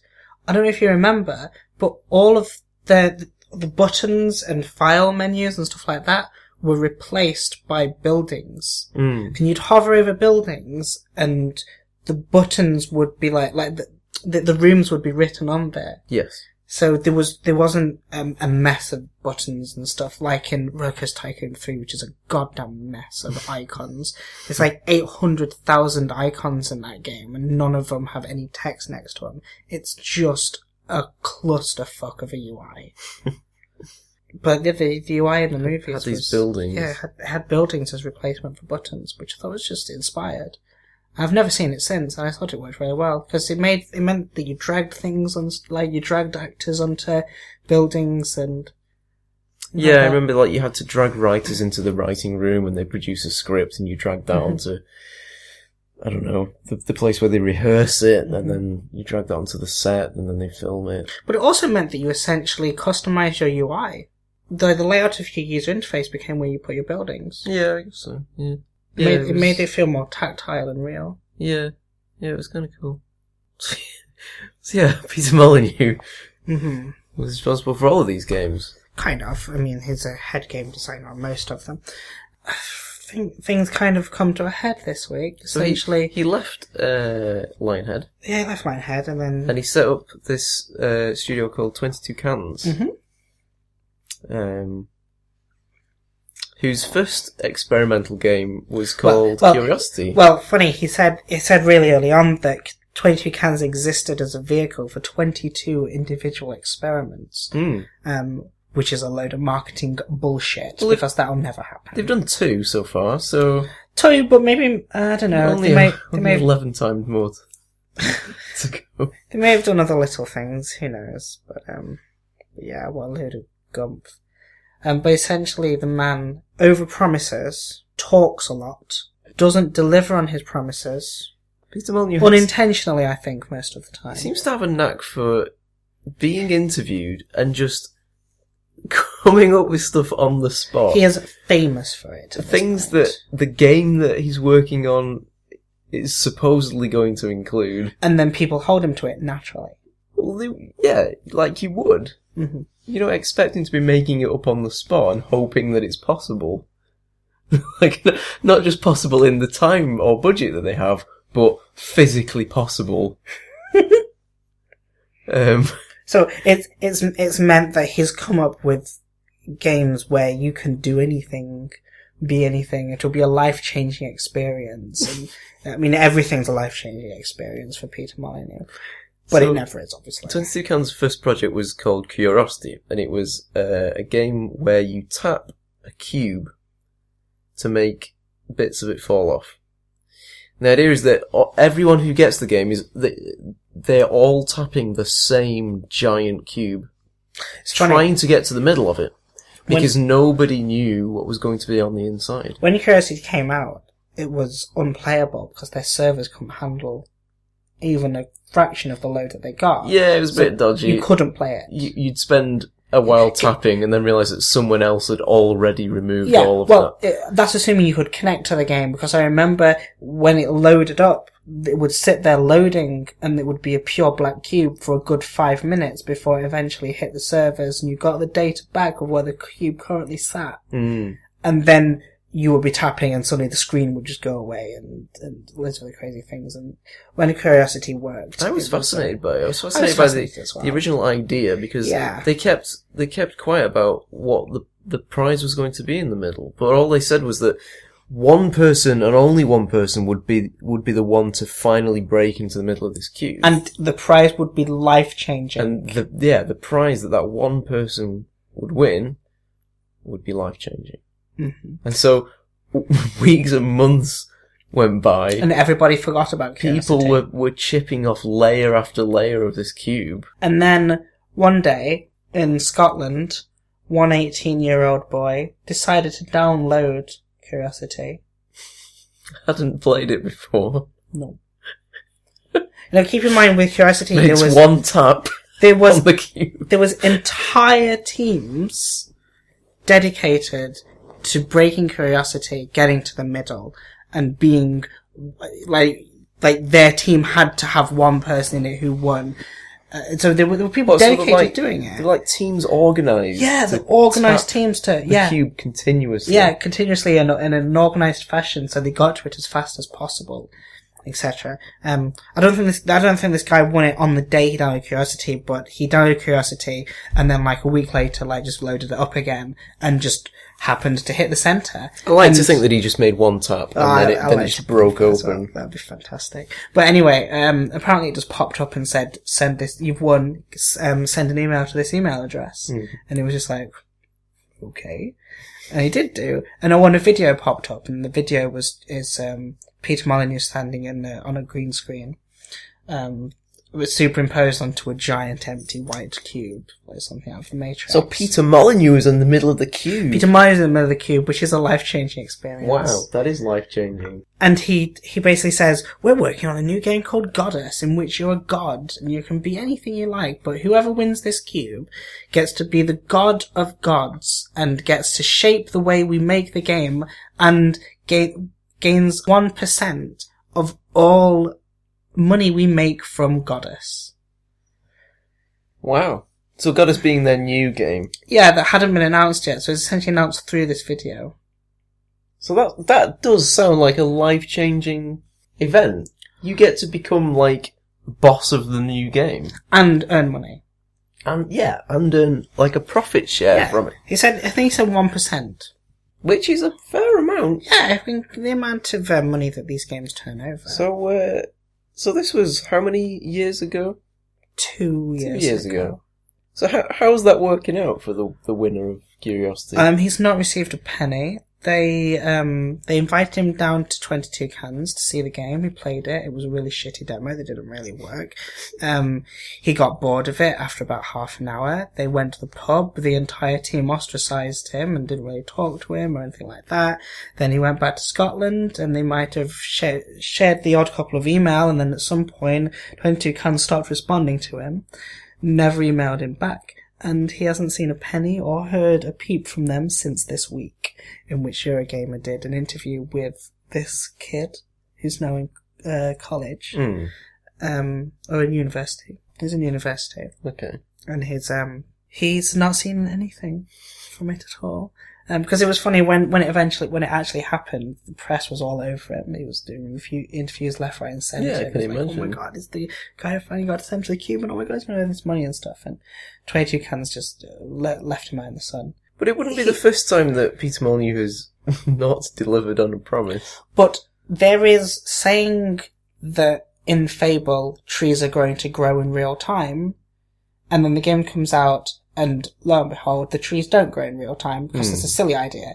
And there's a difference between that and telling somebody you are going to receive one percent of our profits. Yes. Here's a contract. Sign the contract, and not delivering on it. Yeah. Big difference Yeah.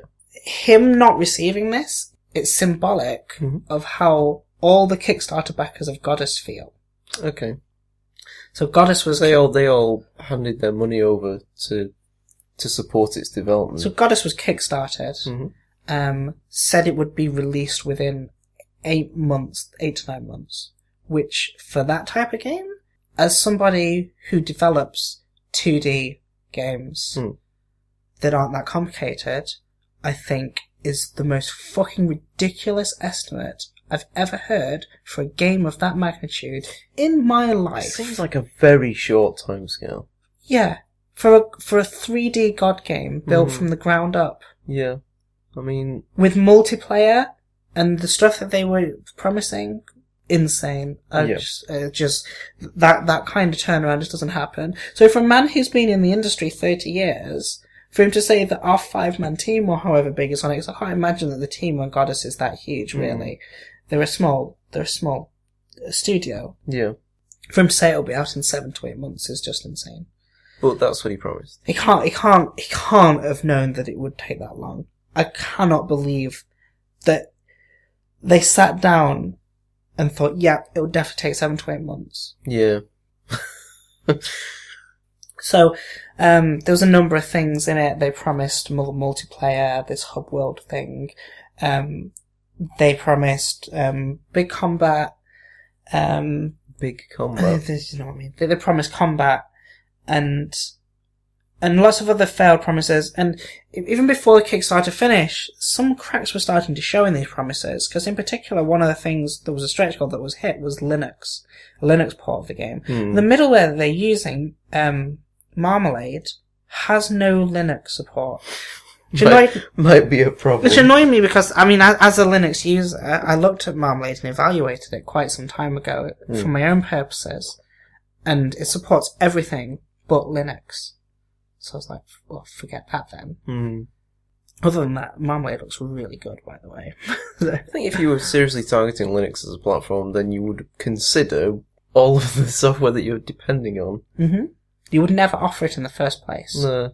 Well, they didn't. They just blindly offered it because that's what all the cool Kickstarter kids are doing. Oh, it's fine. We'll do a Linux port, but they couldn't. This they couldn't provide it anyway. As far as I know, that promise has also disappeared from all of the websites from Goddess. Um, there's also other things like um, an art book is one was one of the backer tiers that hasn't materialized. Um, there's a couple of other things. So the game is so unfinished. It's not even funny.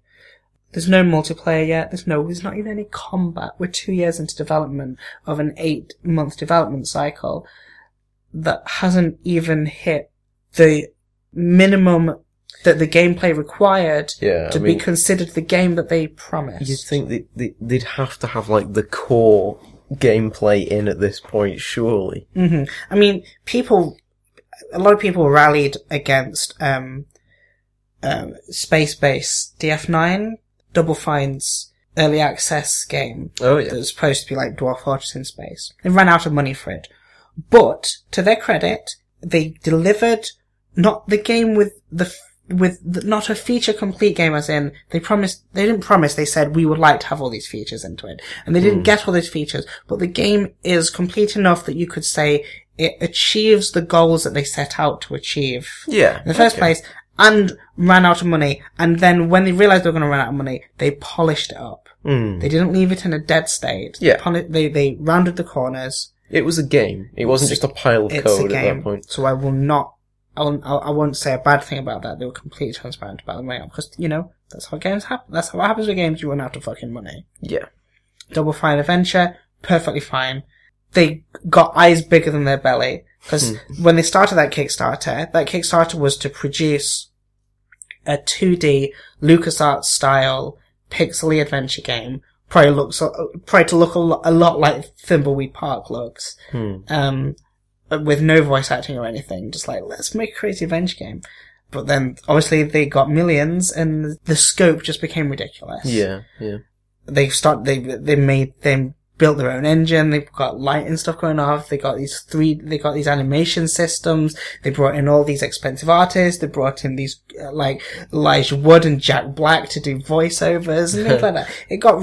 Yes.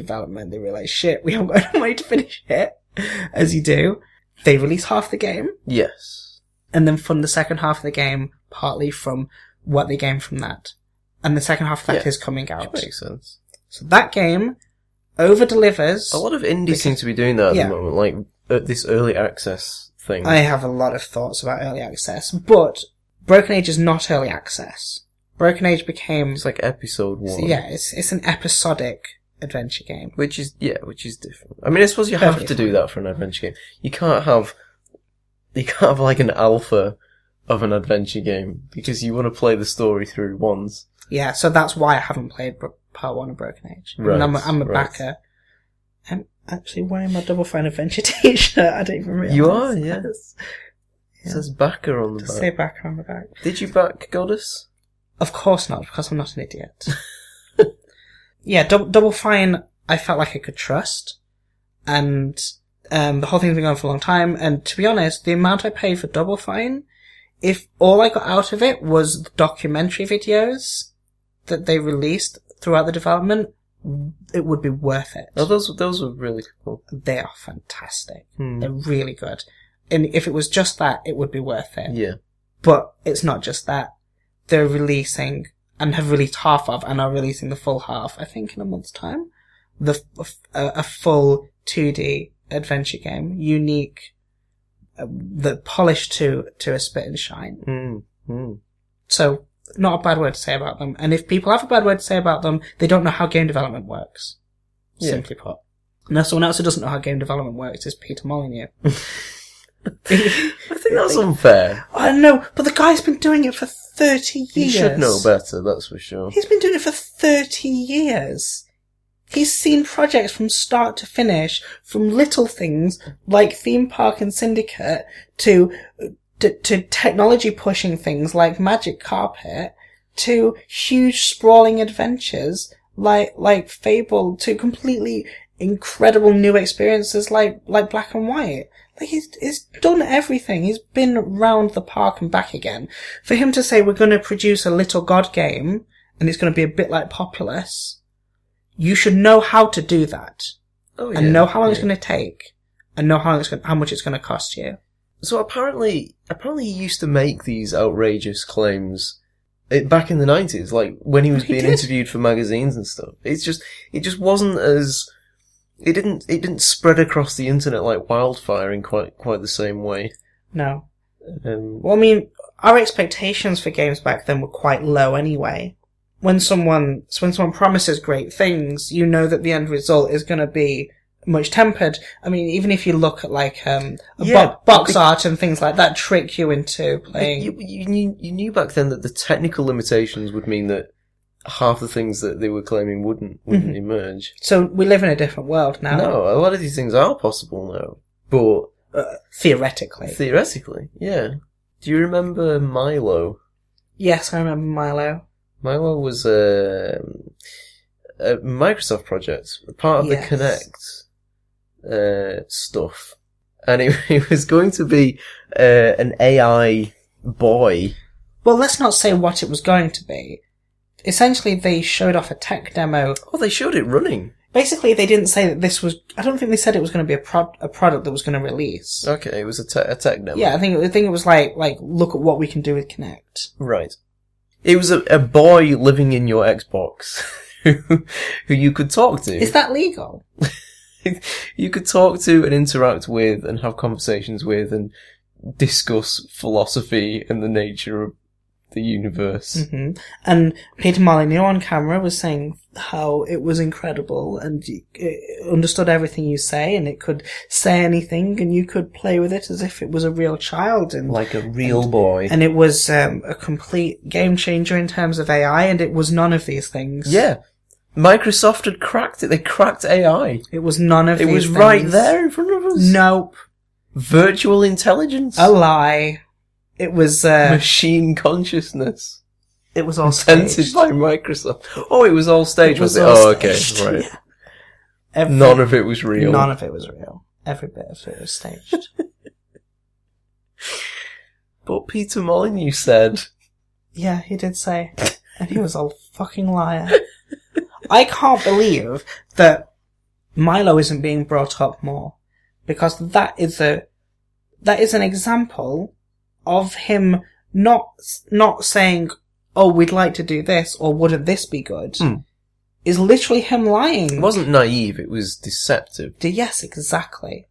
It was deceptive. I mean, he he can get away with a lot of stuff by being naive, by saying that w- he wanted to do this, that, and the other, and they just weren't able to. The Mm. realities of development, and as as developers, we understand that. But there's that and lying Yeah. about technology that doesn't exist. Imagine if the I mean, I suppose technology you- for Milo I existed. suppose you could say, well, maybe Microsoft told him that all this was developed. His studio was producing it. Yeah, I, I, I- I don't imagine that argument would hold much water. No, it wouldn't. It's- it- yeah, it's unbelievable. So I- yeah, I'm not surprised by this recent news about Goddess, to be honest. In fact, the most impressive thing that I think Molyneux's team has done for a long time was The Room. I don't know if you remember that. room. It was a tech demo that he showed at GDC that never came out. And it was this thing that had like, um, infinite depth, really, where where you use like portals, like change the sizes of things Hmm. and, uh, and you could manipulate time and space in a very, sp- in a very physical way Oh, and there wasn't a great deal to it, but I, it looked I very completely impressive. missed that. Oh, you'd rem- you'd re- you'd remember it if I showed you. 'cause This was a long time ago. Okay. This was back in Lionhead's day, I think. So it was, it was just like a, a- a a tech demo of like a physics engine or something. Yeah, but it was a physics engine that supported portals, like things changing sizes and then interacting as they would do as they change sizes. So you had like an I believe there's quite a popular game by Valve that involves some kind of portals. pre-portal, Really? not pre-prey. Did some of the same tricks Prey did. Hmm. It Um, ruined my joke. don't care. Prey. Yeah, that's another one with portals. Yeah, that was the original Portal game. They were thinking with portals. Prey was in development for about ten years. Jeez. Yeah, it was a, it was like a a remake of a game from the nineties. No, it wasn't a remake. They announced Prey af- just after Duke Nukem 3D came out. That was it. Yeah. And so it had just been in development hell for the longest time. Duke Nukem Forever. Only took thirteen I years. think they announced Prey before they announced Duke Nukem Forever. Always bet on Duke. Or not. So yeah, um, all this kind of shit with Molyneux came to a head this week when the Eurogamer article came out. And like I say, it was symbolic of how the guy who won Curiosity, his promises, broken promises, were symbolic of all of the people who backed Goddess. Hmm. And then all that shit came out, and then RPS did, uh, Rock Paper Shotgun did an article about how Goddess had missed the mark massively, outli outlaid every promise, and how they were Hmm. missed, where the game sat, and how it basically looked like it was in development hell. And the current lead developer, um, who was originally a backer, oh, oh, oh, a backer that that was uh, that wanted to make the game better. So they invited him in. He then worked for free for a year for 22 cans as a game designer, and then they hired him. Right. He worked for free for a year. And he was what? He was just the backer that they invited in. Yeah, and now he's the lead designer on the game. Okay. Is he is he still the lead designer on the game? Yeah. Okay. So uh, that's like a triumph of game design for Peter Molyneux that he had to get a backer to to come in and save it. But um, there was like forum posts where this guy basically said, oh, "I don't think multiplayer is going to happen. It doesn't look good," and things like that, which is a, a core tenet of the game. Uh, oh, one of one of the things with this the guy who won Curiosity is that um, the excuse for why he hasn't been given money yet is that he he they're waiting for the uh, the god the god of gods feature to be put in, where you can be a god of gods and influence the game, and then other people can challenge your reign, and then they can become god of gods. Now they started out by saying he started out by saying that it could be five, it could be in, it could be god of gods for five years or ten years, like, it could be a long time, and then put that down to about oh it could be six months, but now it's like anybody can challenge him, so he's going to be god of gods for about what a fucking week or something. Hmm. That's really life changing. But it's really strange how they've said that they're accumulating money from like putting money aside, and then what? Gonna give it him in a lump sum? When they ha- why not give it him now? So we're supposed to get one percent of all the revenue. I thought. No, it, but but it's weird because they've said that in one in one bit they've said that they they're gonna get one percent of revenue for the time that he is the god of gods. But then in another p- part saying that they've been putting revenue aside for him. Why? Which one of these two is true? I imagine they're making it up as they go along. I agree. That seems to be the way that they're doing things. So yesterday, well, yesterday, now not yesterday when the podcast goes out. On Tuesday, Thursday, on Thursday, Tuesday, Thursday. on Thursday, Peter Molyneux, It's Friday today. it's this Friday today, but God knows what day it's going to be when this podcast goes Goddess knows. out. Um, so on the Thursday just gone, Molly knew. Molyneux did three interviews. Molly knew what day it was. He did three interviews with three different people. In, in each interview, saying that it would be the last interview he does with the press, and that he was done with the press. so, th- three lies, because I very much doubt that the last one he did, where he said it was going to be the last one, is the last Great, one he's That's like going to do. three interlocking lies. Yeah, It's like a golden triforce of it's lies. a, it's a fractal of lies. um, and in particular, Paradoxical lie. well, in particular, one of the interviews done by John Walker, Who's John Walker? he's um, one of the main RPS guys. He's a botherer on Twitter. Okay. He wo- he Bother? he writes for Rock Paper Shotgun, and his interview instead of instead of writing out uh, the paragraphs in speed and all the little answers and stuff like that, he basically just transcribed the whole interview word for word with all the ums and ahs. The guy should have just fucking released the MP3, to be honest with you. Just cut out the middleman completely. In fact, it would have been better if he'd done Here's that. the 'cause- raw footage. Of if he'd the have done interview. that, if he'd have done that, then we could have actually got the tone of the answers properly, rather than rather than make them up in our heads as we read it. Because the thing reads like an all-out attack on Molyneux. Hmm. I mean, he didn't. To to to his credit, he asked the hard questions. Sounds like the guy was pretty harsh on him. He yeah, he asked the hard questions Pulled and no punches. and he tried to hold him accountable, but just just wailed into him verbally. Hmm. it needed to happen, but he did it in the most unprofessional way I've ever seen in my life. Just rolled up his sleeves. He did, yeah. Might as well just had a, it just might as well just had a fist fight. and whoever wins is god of gods. The, see that that would make for a good game. Yeah. Two people get to the center of curiosity, only one leaves. Now, what's going to happen now is you're going to fight to the death. the winner will receive Truly a life changing experience. Your life may end. receive a profit share, assuming the game's ever made. A percent. Yes, an unnamed percentage. And there's a point in this interview where Peter Molyneux accuses John Walker of trying to push him out of the industry. Okay. Like, like, like it's John Walker's, uh, his whole goal is just to get rid of Molyneux. and Wow. he, he says, he says, do you think the industry would be better if I weren't in it? And Walker says, it'd be better if you, if your lies weren't in it or something like that. Oh god, he said, you need to read the whole thing. Cause he says some Bit shit. full on, isn't it? The first question, the first question, the first thing he says is, "Do you think you're a pathological liar?"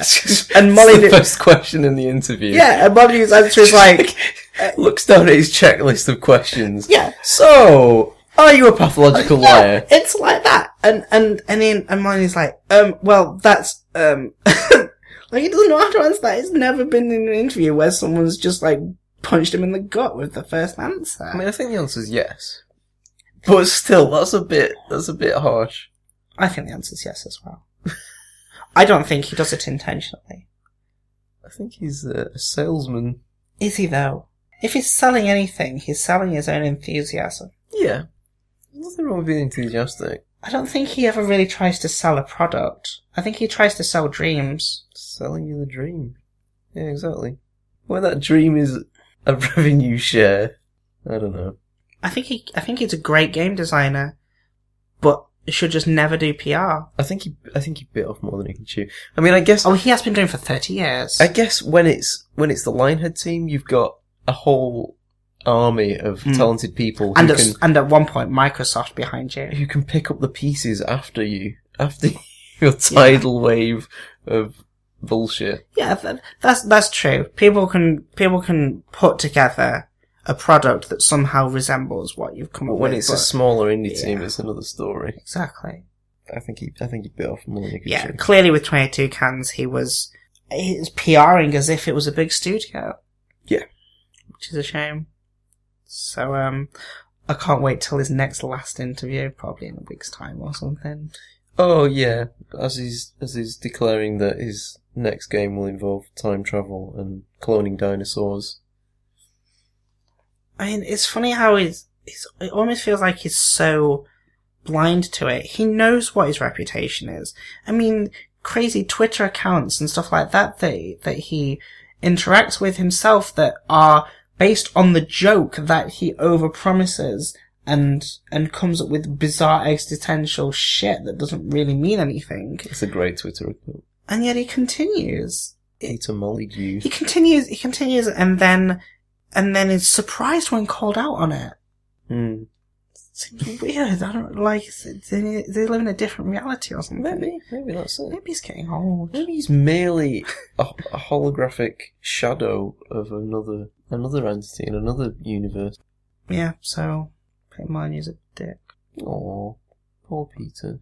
This whole thing, it's like 30 years of garbage that's finally come out and we ev- everyone has always kind of just thought, ah, that crazy Peter Molyneux, we don't really listen to anything he says, but at the end of the day, he's taking, he's taking money off people to produce a product and so under delivering and over promising that any moron knows that it's impossible.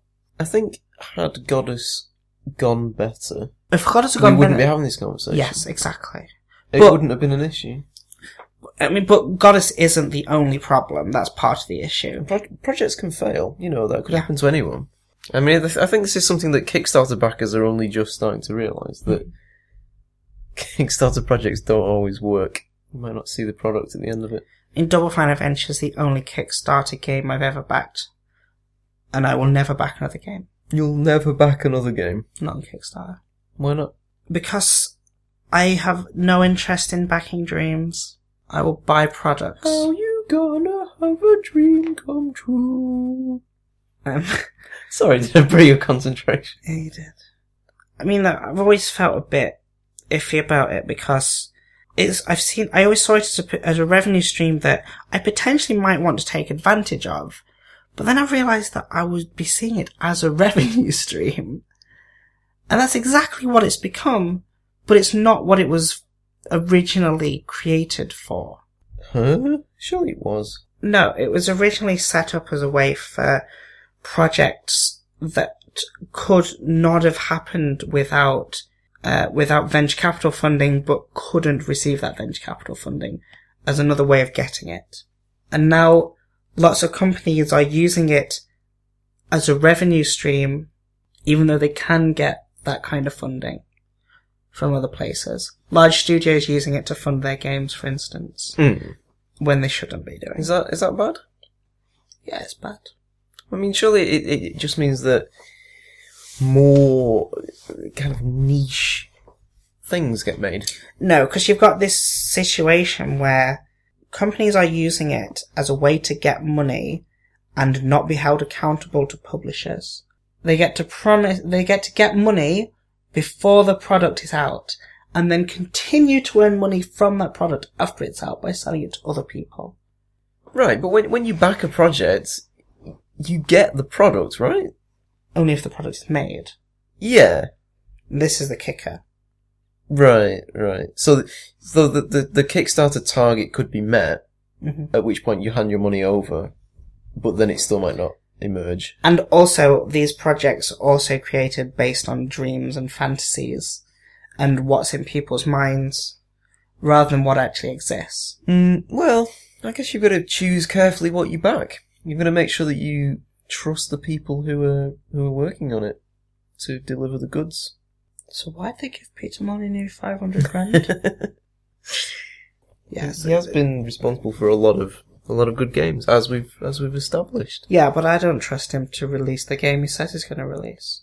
I'll play the games he releases at the end of the day and I will judge them on their own merit, Mm. but not, not with the garbage he says before. He's been doing it from day one. You should see some of the stuff that he said about Dungeon Cave before that came out. Crazy plans that they had for that. Hmm. and then it turned out to just be a, a barely controllable RTS game that has a, a funny theme on it. Dungeon Keeper's an amazing game. What are you talking about? What was this barely controllable all about? You have some rose tinted glasses about that. It's not as bad as Dungeon Keeper 2. I th- I preferred the first one actually. That's what I'm saying. It's not as bad as 2. Right, right. I think Well, 1 two too was much. two was more or less the same, but when in polygonal 3D. Polygonal 3D and a complete shift in tone. Became, They ha- it was less. Uh, it, be, it became comical instead of a dark comedy. It became like a clown oh, comedy. the first one had its own kind of humor, but it was more dark. Yeah, it, yeah, it was it was a black comedy as opposed to a clown comedy, which is what two turned into. Yeah, yeah. Well, And one just- had a very quirky sense of humor. Yeah, and just like the visuals are just twisted beyond like beyond anything Mm. ever before or since seen. Yeah, you could build a room that just had a floating eyeball in the middle of it. It's just the way everything was rendered, like really twisted and Yeah. Palette was just so. I see. I really strange. liked that. I did It too. was really It's interesting. so unique, Mm. and it really added to the whole feel of it. It was it was dripping with atmosphere, but uh, it's not a very good game. Really? Yeah, I don't think it played very well. They did some things like where they put like the possession gimmick in it. You tr- Yeah. you do that once and then never do it again because it's never useful. The, the, the amount of work it must have took to put that in there, and it was probably something where they were just I, I talking prefer about to have it Oh, in there than not. Oh, I don't. I don't. I prefer the game be better. I mean, it's again, it coming back to the movies. It's like I would rather have that movie making tool in there than than to not have it. But would it you could have been better integrated into the gameplay, but I'm glad it was in there would you- regardless. would you rather the movie maker tool not be in there and it be a fantastic sim game? Because I would. Yes, yeah, This I is would what I'm definitely saying. prefer That's that. what I'm saying. Th- th- These games are full of half-assed features that detract from other features because of the work it took to implement them. When instead they should have pushed the button and cut them, cut those features, and made other th- things better. It's always this thing where Bethesda Hmm. say, "Oh, we're not going to do multiplayer in our games because we'd much rather we have a fantastic single-player experience rather than a mediocre single-player experience and a mediocre multiplayer experience." And they're so right in that. It doesn't always work like that though, does it? You can't you can't always say, "Oh, we won't put this in because then we can definitely spend that effort making something else better." No, it doesn't always work out like that, but you know that if you add a complicated feature, it's going to affect the product overall. If you didn't put that feature in, you could improve the right, exi- but, the but product you never already know when there. that feature might be the most amazing thing that, that makes the game. I think, I, I don't know, I like the idea of development teams experimenting with new features to see if they, to see if they lead anywhere. Yeah, so they I'd sh- rather they did that than not. so, so so what they should have done is done a proof of concept of possession and then realized it sucked and then forgot about it instead of fleshing it out and adding each creature with like three or four different abilities each that you could control and There must have been a lot of effort gone into that. Exactly. Yeah. It's, it's it's different. Like if you compare it to say Doom, you read the Doom Bible and they had all these plans for how the story was going to work and it was going to have loads of dialogue at the start and Mm. Oh, yeah. things were going to start going crazy. Had a Basically, huge backstory. basically like Doom Three ended up, but. And if you look at the early Doom alphas, the HUD has got like the little RPG elements on it, and Yeah. and they've got like the the troopers and that starting room that's in the Doom Bible is built in there. And instead of inst- uh, realizing that that wasn't the fun bit, they dropped the feature half done yeah. and then improved other stuff instead of And it went from continuing- being an RPG to a, a completely action-based game. Exactly, because they knew when to they knew when to quit on a bad idea. They knew when to drop a bad idea. Yeah, you strip strip it down to its core, its core fun. That's a really hard skill to do. Oh yeah, To know when to say no to a bad idea. yeah. When to when to chuck out your your ideas, This whole project's where I should kill have done kill that. your babies, as they say. Obviously, Peter Molyneux has no idea how to kill his babies. Yeah, Peter Molyneux should kill more babies. Tomorrow's headline: Peter Molyneux kills babies. Kills more babies.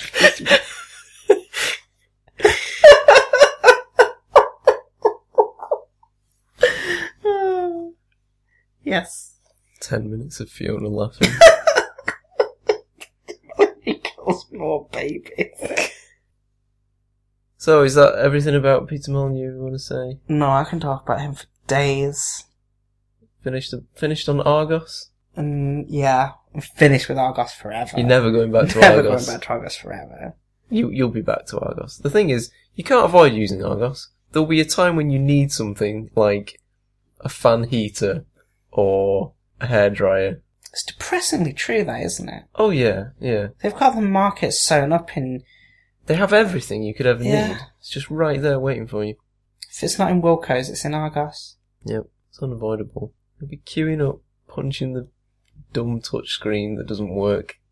I want to rip that fucking thing off the wall if I ever go in there again. Should we send this podcast to Argos? Dear Argos, please listen to this. Ignore the bit about Peter Molyneux. P.S. This Have you is played not fighting. Trackmania? Yeah, I guess uh, I guess that about wraps it up. we we need to get better at finishing podcasts. I thought that was all right. No, we kind of just trail off. Well, what do you want? Like, should we have a song at the end? Let's do a song. Let's do a song. Rainbow drops, do do do do do do. Rainbow drops, do do do do do do do do. Rainbow drops. Boop.